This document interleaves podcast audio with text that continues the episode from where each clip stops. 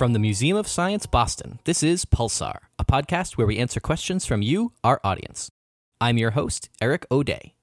We have received many questions about how scientists are working on treatments for COVID 19, and so our guest today is Dr. Fiona Garner, the Director of Immuno-Oncology Clinical Development and Translational Medicine at Partner Therapeutics. Dr. Garner, thanks so much for joining us today. Thank you for talking to me. So, why don't we start with your background and how you pivoted to working on COVID 19 in the last few months? So, I'm a clinical scientist at a company called Partner Therapeutics. And what I do is I'm essentially a scientist that's focused on clinical studies. So, that's testing medicines in people. My background is I have a PhD in cancer biology, and I've spent most of my career working on new cancer drugs and running clinical trials to work out which cancer patients are benefiting from these drugs and to really try and understand how it's working in those patients. So, at Partner Therapeutics, we have a drug called Leukine, which is a cytokine called GM-CSF. And a cytokine is a protein that's naturally produced by your body to signal and regulate your immune cells. GM-CSF is an important cytokine that our body needs to regulate your innate immune cells. These are the white blood cells. You can think about them as the sort of first responders when you get an infection. And GM-CSF plays a really important role in regulating these white blood cells. Now, the drug Leukine is actually a man made version of GM-CSF, and it was approved many years ago by the FDA to help certain cancer patients recover after a transplant. So before the current pandemic, I was working on a project to see if we could combine this drug Leukine with another cancer drug called a checkpoint inhibitor. And based on some previous clinical data, we knew that Leukine had effects on the lung. And so we started to look at how Leukine might be able to help the lungs recover after COVID 19 infection. So we hear a lot in the news about clinical trials for various treatments. So can you talk a little bit about what that is? A clinical trial is a type of research that studies or tests a treatment given to people. And clinical trials are really important because they allow for new medicines to be tested in a controlled way to make sure the drug is safe and that it will actually help people. By controlled, I mean that the drug is tested against either a placebo or another treatment to make sure that the medicine actually provides a benefit to the patient. And once it's found to be safe and beneficial, it might become the new treatment or the new standard of care. In the US, the FDA is the government agency that oversees all the clinical studies that run in this country. And they review the data from these clinical trials and then they decide which ones are going to be approved for use. So, a clinical trial is really an important step between identifying a potential treatment and having an approved medicine that can be used on a large scale. Absolutely. And you need to make sure that you're doing what's called a robust clinical study.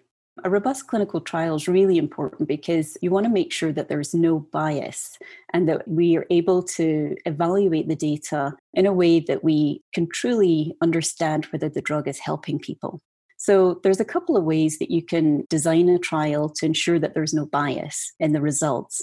So, one of those ways is designing the trial as a randomized trial. That means people who want to join the trial will be assigned, usually by a computer algorithm, to either receive a treatment maybe the research treatment or the control treatment. And this means that the patient or doctor has no say in what treatment they receive, and so there's no selection bias. Another way we can avoid bias is by running what we call blinded clinical studies.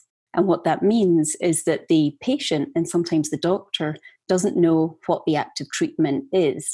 So, an example of this is all the patients in the study might receive a white pill but 50% of them will receive a white pill that has an active ingredient, and the other 50% will just receive a placebo.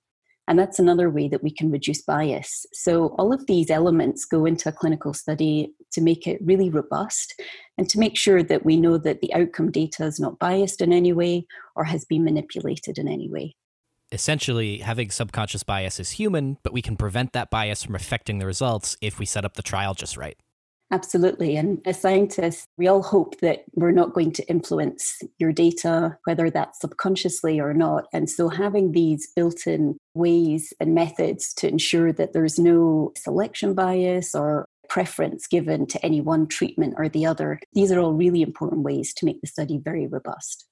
You talked about using an existing medication that's already been approved and already is used for other treatments. So, what's the advantage of that compared to making an entirely brand new medication to fight COVID 19? It's a great question. And I think it really just comes down to the amount of time it takes to make a new medicine and also the knowledge around that medicine. So for COVID 19, you know, there is no treatments right now available that have been approved by the FDA. And so any new treatment, whether it's using an existing medicine that might be used to treat another condition or making a brand new medicine, they all need to go through clinical trial testing. But there is some advantage to using an existing medicine because there's a lot of information that we already know about those drugs. They've already been tested preclinically. And there's usually a large amount of known human data from other clinical trials. And so generally, we know a lot more about these existing medicines because you know how they work, how safe they are, and in what areas they might actually help people. So, taking a drug that's already been used to treat another condition has the advantage that you already know this information, so you can now just start your clinical trial much faster than developing a brand new medicine where a lot of that is unknown and requires a lot more testing. And that's really important to have a head start on a treatment for COVID 19 because the pandemic ramped up so quickly that there was a very immediate need for an effective treatment of a disease that didn't exist a year ago.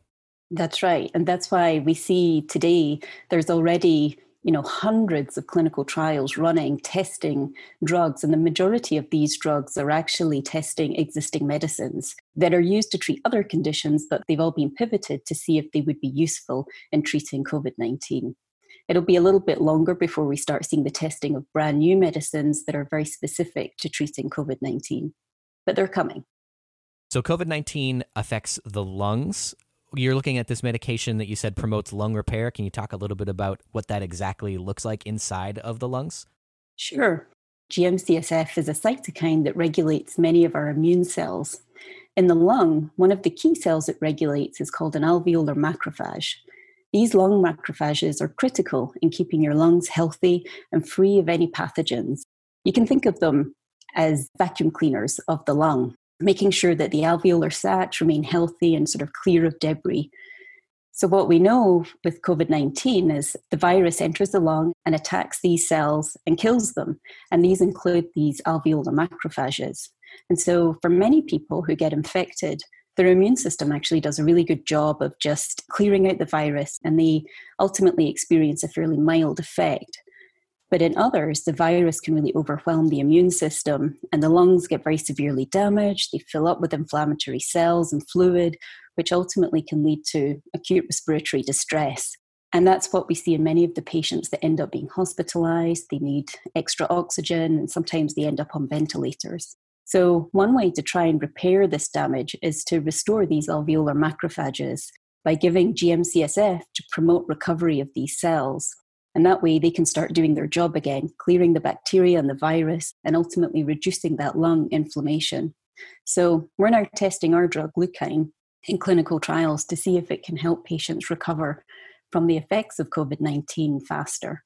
So it may not be a cure, but it might still be really important to be able to have patients recover faster and spend less time in the hospital.